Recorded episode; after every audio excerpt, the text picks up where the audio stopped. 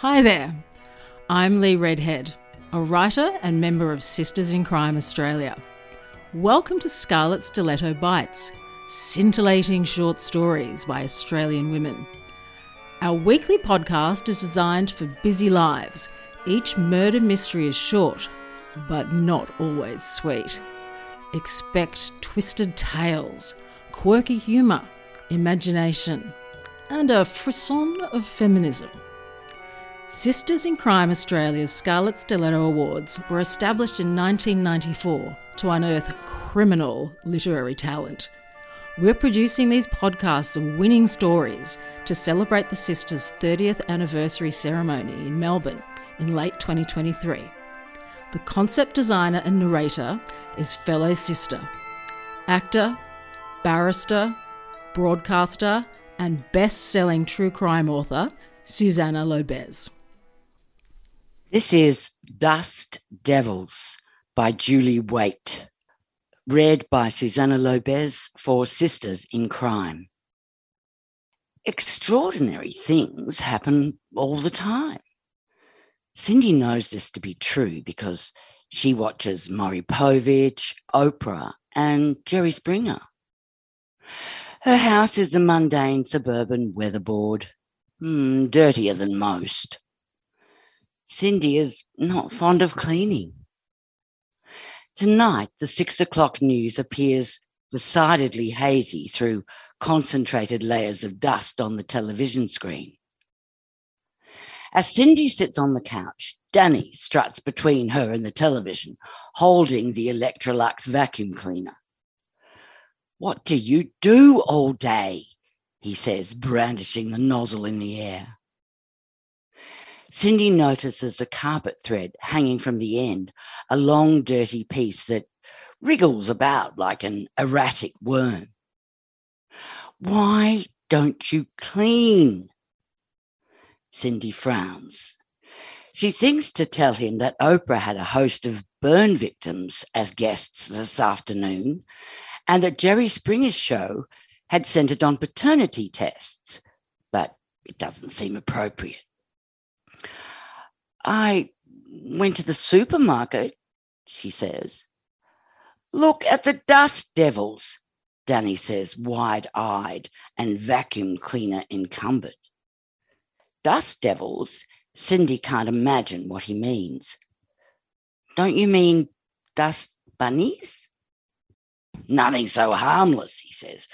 "Not when you're a chronic asthmatic." Danny wheezes the last two words to add credence to his asthma chronic ability. And he's wearing his satisfied expression, the one where the side of his mouth curls at the corner. "You can't expect me to do it," he sighs in pretense of great weariness and breathlessness. "Work all day to come home and work some more?" The white hose thumps the Electrolux's side. The hose is as thick as a boa constrictor. "You're high maintenance," Danny says. "High maintenance." Cindy supposes she is. "And lazy," he adds, as if this new information is a sudden epiphany. "I'm not lazy," Cindy says, looking at her hands. Her nails are chewed to the quick. Raw cuticles dangle and bleed at haphazard intervals. She might be high maintenance, but not lazy. Cindy gets up to change channels on the television. Danny doesn't. Lazy people use remote controls. The house surrounds them in dusty repose, cushions squashed into uncushion-like shapes on the couch, crookedly hung curtains in the blotchy windows, and spiderwebs drooping heavily from the ceiling. Cindy had meant to disengage the webs last Tuesday. Tuesday came and went, but the spiderwebs didn't. But Dust Devils? Who's heard of such a thing? Danny's making it up. Cindy stops staring at the ceiling because Danny is staring at her. "What is wrong with you?" he says. The satisfied expression has slipped from his face. "Nothing," she says, chewing at her index finger and tasting blood. "Lots of people don't like cleaning, you know." She points the bleeding finger in his general direction. Danny scowls. This expression makes the left corner of his mouth dip further than the right. It isn't an attractive look, and she's meant to tell him this, but like removing the spider webs, she hasn't got around to it. Like it or not, people still clean. My mother used to whistle while she worked, Cindy thinks. Her mother had whistled, except for a brief period after her father had knocked out three of her teeth. Her mother had said that they were only false teeth and that it didn't matter. Cleaning had been her mother's passion. Less likely to be beaten if you were scrubbing the floor or had your head in the oven. At least Danny doesn't hit her. It's it's a small concession, but a worthwhile one. Cindy's mother is in a nursing home now. The last time Cindy visited was after the home's coordinator complained that Cindy's mother had wrestled a cleaner to the floor for ownership of a Chuck superwipe and a bottle of cloudy ammonia. Danny begins to stride about the living room, dragging the Electrolux behind him. One of the wheels squeaks. It's her mother's vacuum cleaner, a family heirloom. "You know my condition," Danny says. "You know how I suffer." How can he think she doesn't know when he reminds her daily? She considers telling him about yesterday's episode of Maury Povich titled "My Husband Had Sex with My Brother," but decides against it. "You need help," Danny states. Hmm. Would be nice to have someone come in and clean, Sydney thinks. They could certainly afford it. But she realises that isn't what Danny is talking about. "Pardon?" Cindy says. I-, I said this therapist comes highly recommended." He drops the Electrolux nozzle to the floor and reaches into his pocket. For a moment, the hose slithers on the carpet, then lies still. Danny hates to repeat himself. Cindy waits for him to say just that. "Why don't you listen to me? You know how I hate to repeat myself." Frisbee-like, he throws a business card at Cindy. Its corner jabs the base of her throat. She swats at the spot, and when she looks, her fingertip bears a smudge of blood. He has made her bleed for the first time. That night, Cindy dreams she's on Jerry Springer. She sits on stage in a red leather chair. Without surprise, Cindy sees that the audience is articles of furniture and fixtures from her house. Lying across an entire road is the couch, and next to it, the coffee table. In the row above are the lamp, a set of crockery with white flowers on the plates, the clock from the kitchen, and her and Danny's wedding photo. The television is perched in the front row, and somewhere there will be the remote control. Their bookcase leans into the aisle. Dusty encyclopedias fall out. Jerry steps over these on his way to the stage. It isn't until Jerry reaches the stage that Cindy glances to her right. Her mother sits in another red chair, wearing her favourite pink blouse, black slacks, and, of course, her floral apron and rubber gloves. Her mother smiles and claps, and the rubber gloves make the sound hollow and squishy.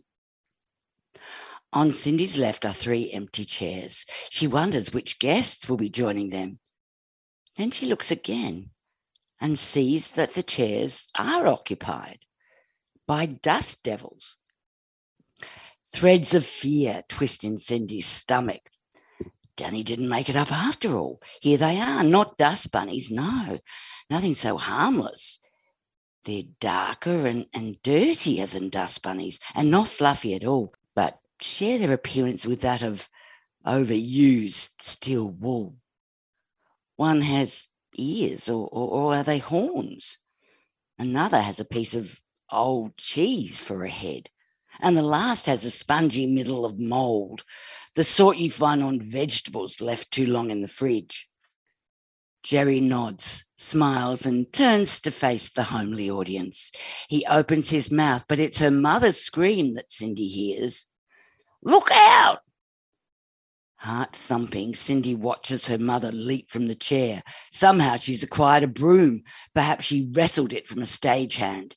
Filth, she screeches. Get out of the way, I've got to clean. Jerry moves incredibly fast. He is, Cindy supposes, a professional at handling volatile guests. With the assistance of some extremely clean cameramen, Cindy's mother is dragged from the stage. In the scuffle, a rubber glove falls to the floor. Cindy sees her mother's hand, as white and wrinkled as a dead fish, flap on Jerry's shoulder. Left in the company of the Dust Devils, Cindy nervously grips the arms of her red chair. Don't be afraid, the Dust Devil with the mouldy middle says. You are our friend. Yes, agrees the Dust Devil with the cheese head. You leave us in peace. The audience clatters, ticks and flashes. More books tumble into the aisle. The television turns into a station with applause. True, thinks Cindy, her fear subsiding. She certainly has no reason to be considered an enemy to anything composed of dust, dirt, or even the black goop that accumulates in the plastic base of her kitchen tidy. Doesn't she leave sleeping dust devils lie? By God, she does. When the dust devil with horns speaks, Cindy can now see that the horns are crumpled corn chips. It sounds like Yoda from Star Wars. Help you, we will. Cindy isn't fond of the character Yoda. She can't understand how something so all-knowing and wise fails to grasp the English language. A friend in need you are, yes. Books fall, the lamp flashes, the wedding photograph slips between seats and disappeared. The television tunes into another station, and there's Darth Vader, sounding like he suffers from an acute case of asthma. The Dust Devils say other things, but Cindy can't make out their words. The awful gasping, wheezing sound coming from the television gets louder. Cindy realises that it's Danny panting in the bed beside her, and thinks how strange to comprehend something like that from inside a dream. Danny leaves for work the following morning and doesn't kiss her goodbye. He hardly kisses her at all anymore, but they still have sex regularly. This puzzles Cindy, and she considers writing to Jerry Springer to request a show based on dwindling kisses and invariable sex. The card Danny assaulted her with yesterday sits by the phone. She stares at it as if it may come alive and attack her of its own will. She senses it is dangerous. Danny expects her to call. He'll ask if she has when he gets home. Does she want to sit with a stranger and discuss her personal life? No. Will the stranger gaze at her chewed nails and write something on a notepad? Probably. Will it be decided that she needs some sort of experimental drug or treatment? Anything's possible. Extraordinary things happen all the time. Cindy hurries to the bathroom to inspect herself in the mirror. The face that gazes back is plump and unattractive. Her hair needs cutting. Fear lies beneath her eyes in the form of dark smears. She can't possibly go out looking like this. Her gnawed fingertips painfully grip the basin.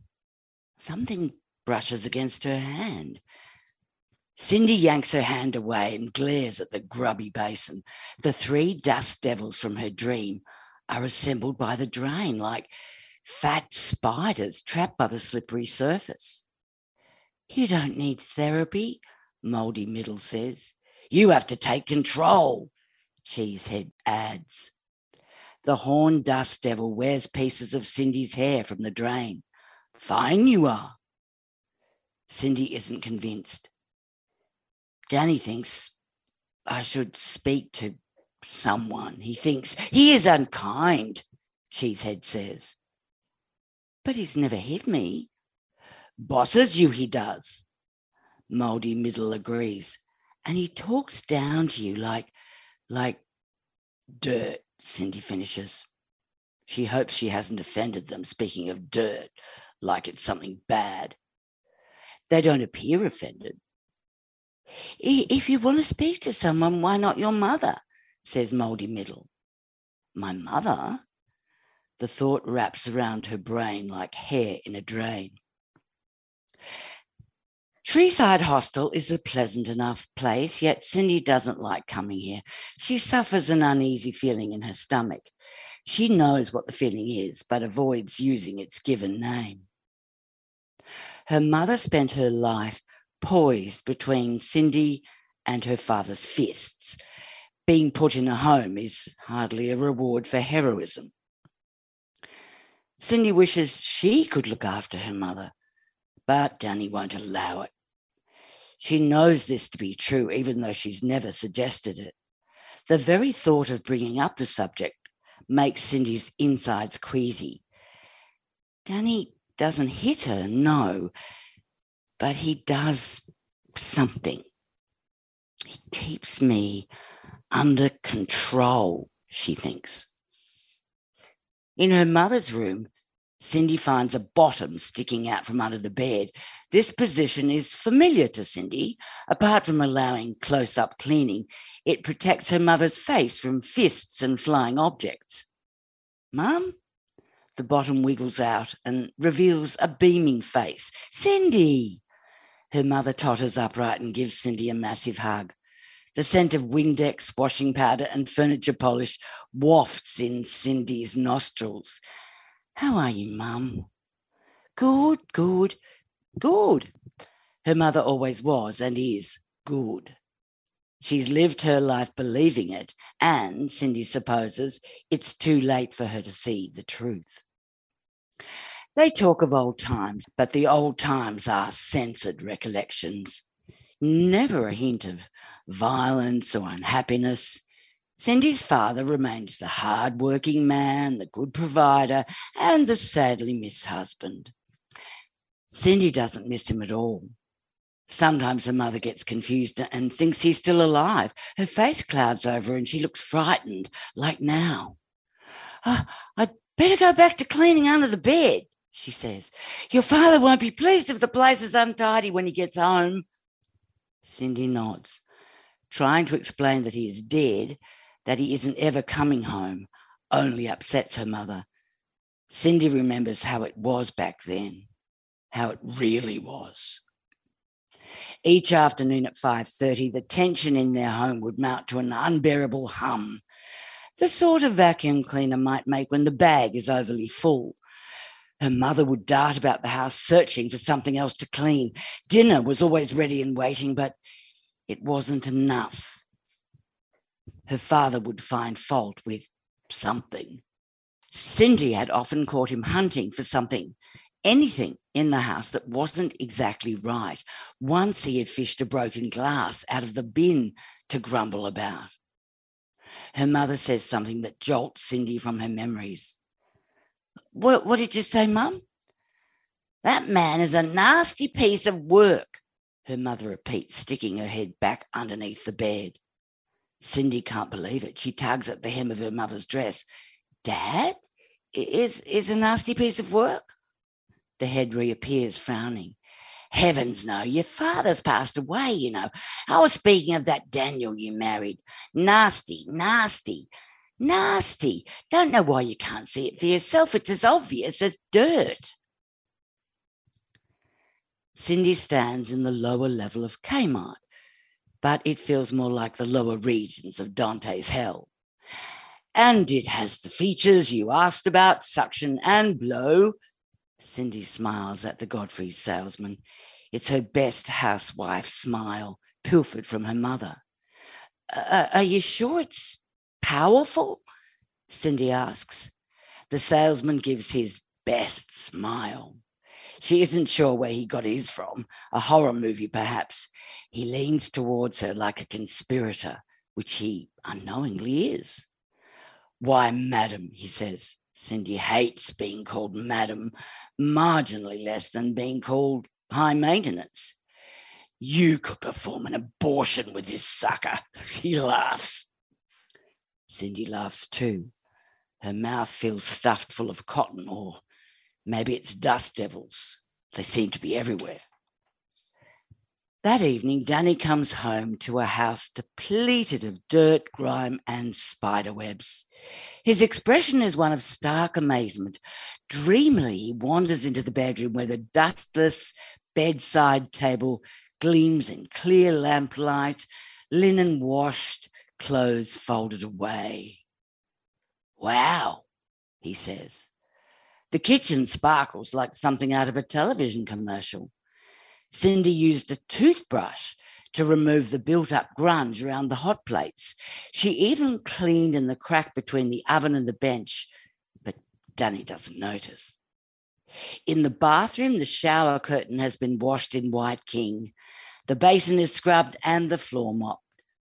Her raw fingers have swollen to fat purple leeches. Danny doesn't notice her hands either. His satisfied and scowling expressions meet and merge into something new and, Cindy thinks, ugly. I can't remember a time when the house looked like this, Danny says.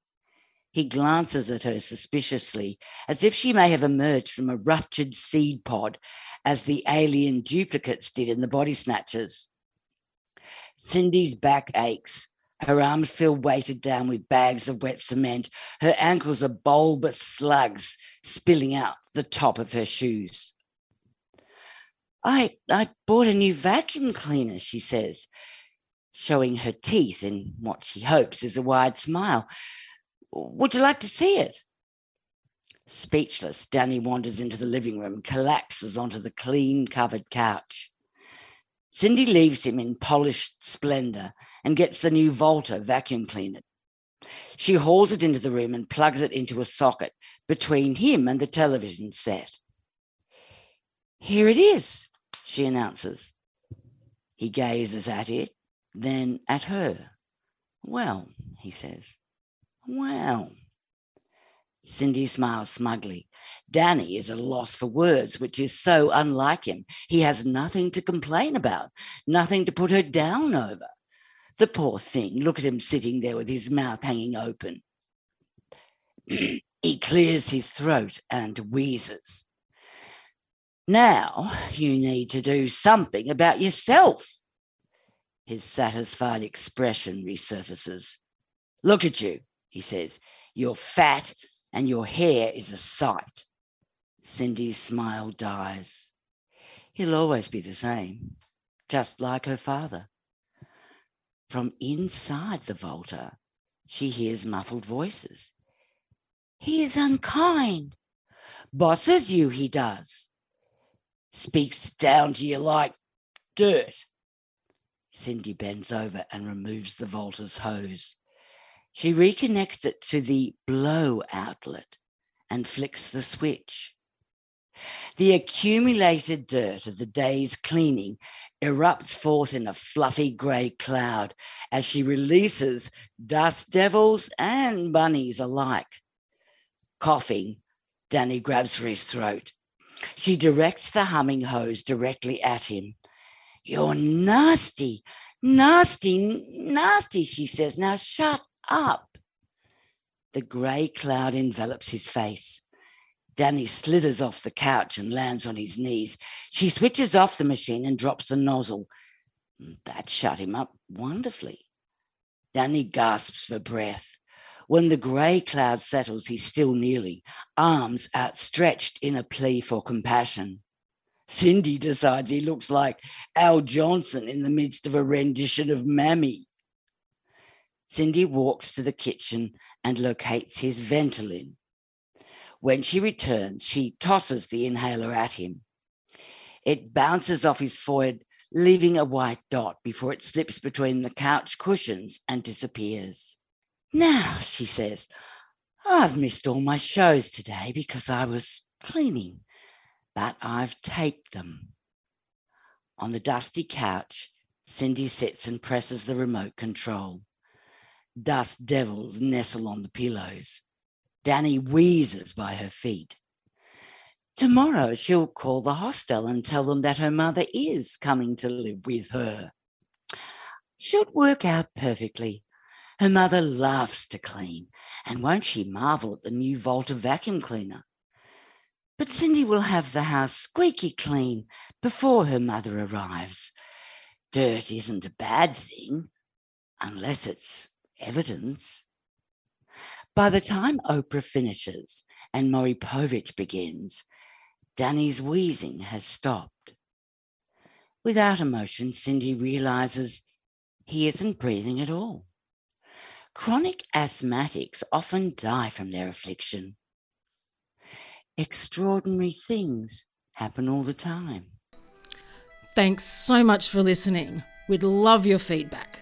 Subscribe for free to Scarlet Stiletto Bites wherever you get podcasts. And do visit our website, sisters in crime dot org dot a u.